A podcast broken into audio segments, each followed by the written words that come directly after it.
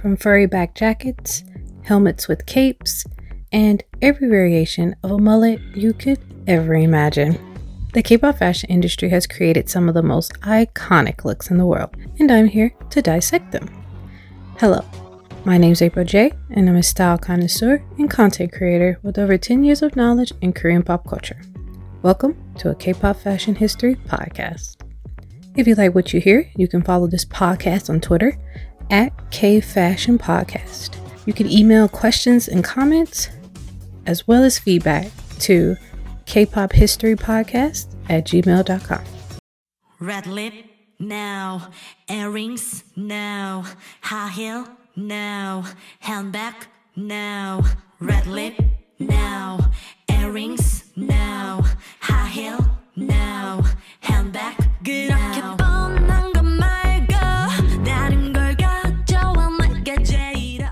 To see the vibrant, enchanting packaging, hearing the exhilarating beats of a K pop song being blasted from the speakers, the fun in unusual ingredients like snail mucin and bee venom infused into a tiny tinted gloss or a cleanser was like nothing I had ever experienced before.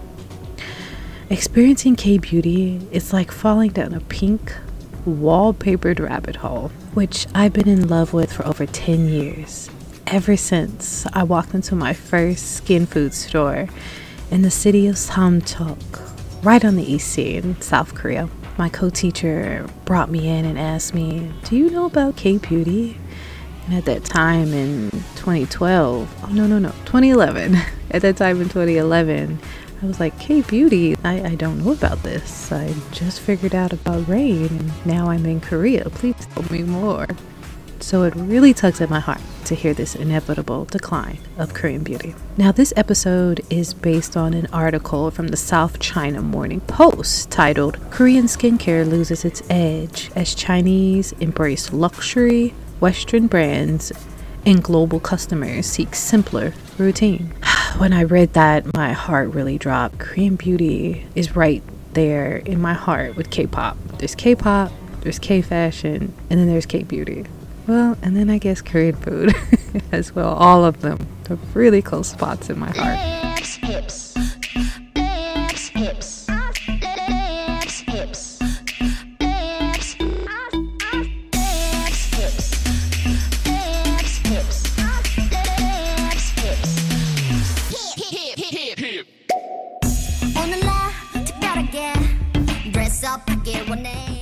Now, let's say you're a chairperson of a business and you become the second richest person in all of Korea.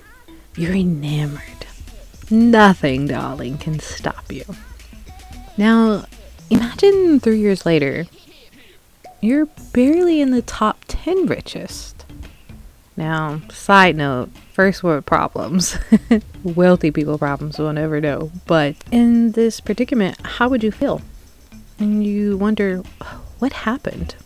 This happened to Seo Kyung-bae, the chairman and chaebol of his family cosmetics conglomerate Amore Pacific that owns companies like Innisfree, Etude, and Laneige. Their shares dropped 40%. It's a far cry from the past. In the last 10 years, foreign companies like Estee Lauder, Goldman Sachs, and Unilever spent 5 billion to acquire cosmetic firms and buy stakes, which resulted in Korea being the fourth largest exporter of beauty products. In 2019, Korea was third only to France and the US. Now, what are the reasons? Because from the outside, it could seem like K Beauty's doing just fine. Well, the first has to do with China. Korean cosmetic imports have slowed there. Now, remember when we talked about Korea being a huge exporter? Well, guess who was the largest importer of that Korean beauty? You guessed it. According to the Foundation of Korea Cosmetics Industry Institute, exports increased by 14% in 2019, which was $3 billion. And then between 2013 and 2018, it increased by 41%.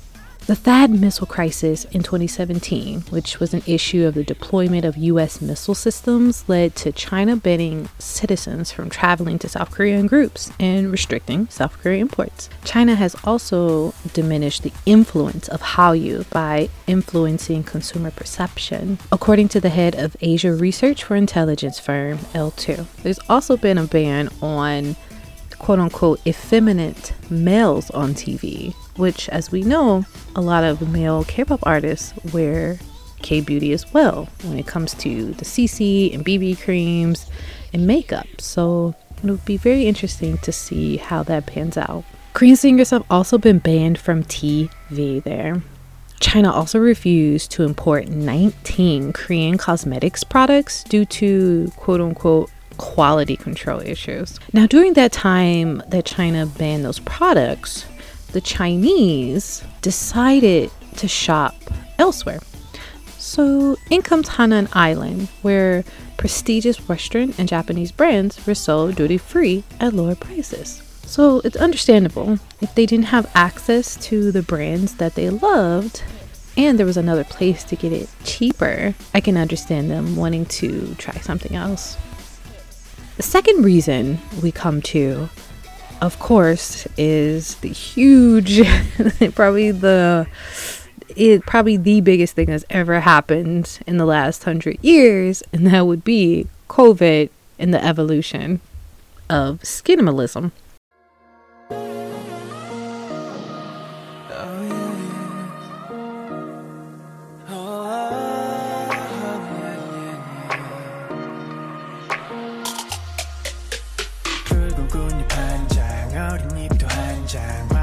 환상의 수지와 곤두세 훔쳐가 얼음 같은 달빛 먹구름의 눈빛 간절한 속삭임 틀림없는 공식 꽃잎의 눈물을 걷어내는 달콤한 실험 얇아진 눈물은 또 새- Now, that fun pink wallpapered, loud, colorful packaging and aesthetics that we talked about before now isn't as a good a fit in today's times anymore.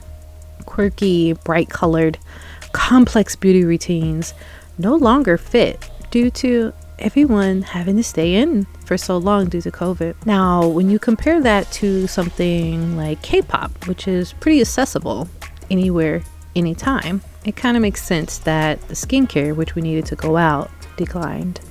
Consumers started to become more concerned with the science behind the products we were using.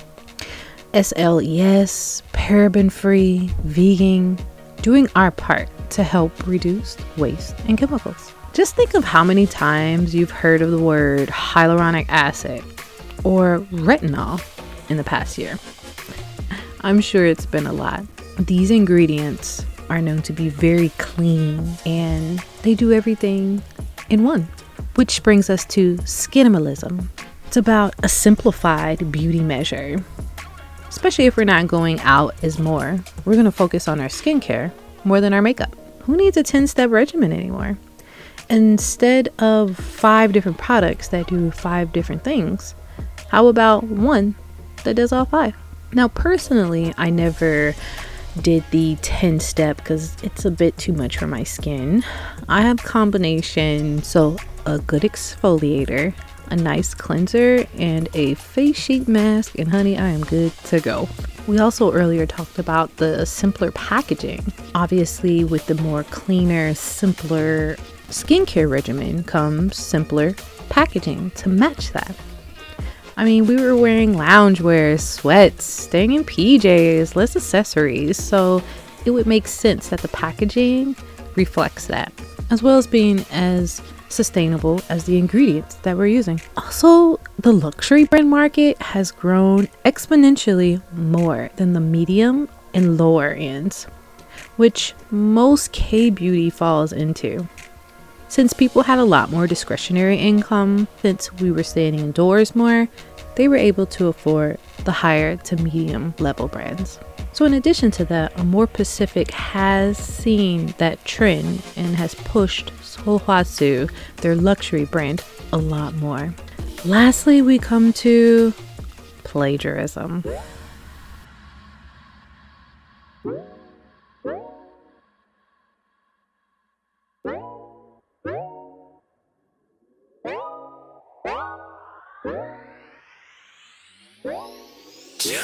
Your destiny 너를 본 순간 모든 게 magic history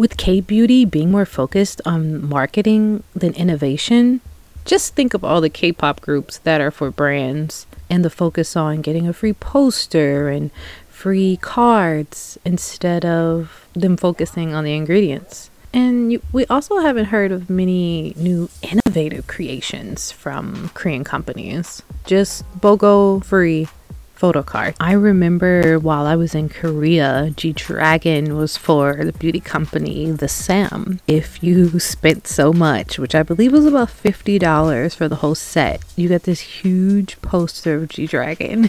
and I spent $50 to get his poster as well as he was for um, another company, which I cannot remember the name. BXX, maybe it was BXX. It was a huge store that was in Myeongdong, and you had to spend so much to get more posters of him. And I bought a shirt, a Raglan t shirt that he wore, even though I don't wear Raglan tees. I bought it because G Dragon had it on, and I was young and just had to buy it. But, you know, I bought the Saem products, even though I really didn't know much about them. But I just trusted, you know, it's K Beauty, it's got to be great. And I bought it because Drew Dragon was on it. I wasn't specifically um, knowledgeable on the brand and the ingredients that they use. So it definitely makes sense how um, K Beauty has come to fall behind because the focus really has been on the flair and celebrity than the products and ingredients, as well as the sustainability. Now, in 2019, Nature Republic, which love, now they're one that I would definitely highly recommend, they sued more than 50 companies for using their intellectual property. I also recently read an article about 10 Southeast Asian companies that look like they're Korean, but they're not. So, because the packaging is so over the top and flamboyant, and that's what it's known for, it's easy to mimic that. Make something cute, colorful, pink, you know, maybe put something in Korean on it, maybe add a K pop star who you didn't pay and get a license to use their image, put some loud music in your store, and bam. So, when I saw that article, you know, I didn't know any of those Southeast Asian brands, but they looked like they were Korean just from looking at the photos. So I can see how they've had so many itch issues. So in the end, Nature Republic ended up suing more than a hundred companies for infringement. That is insane. The next question is Is this the end of K Beauty?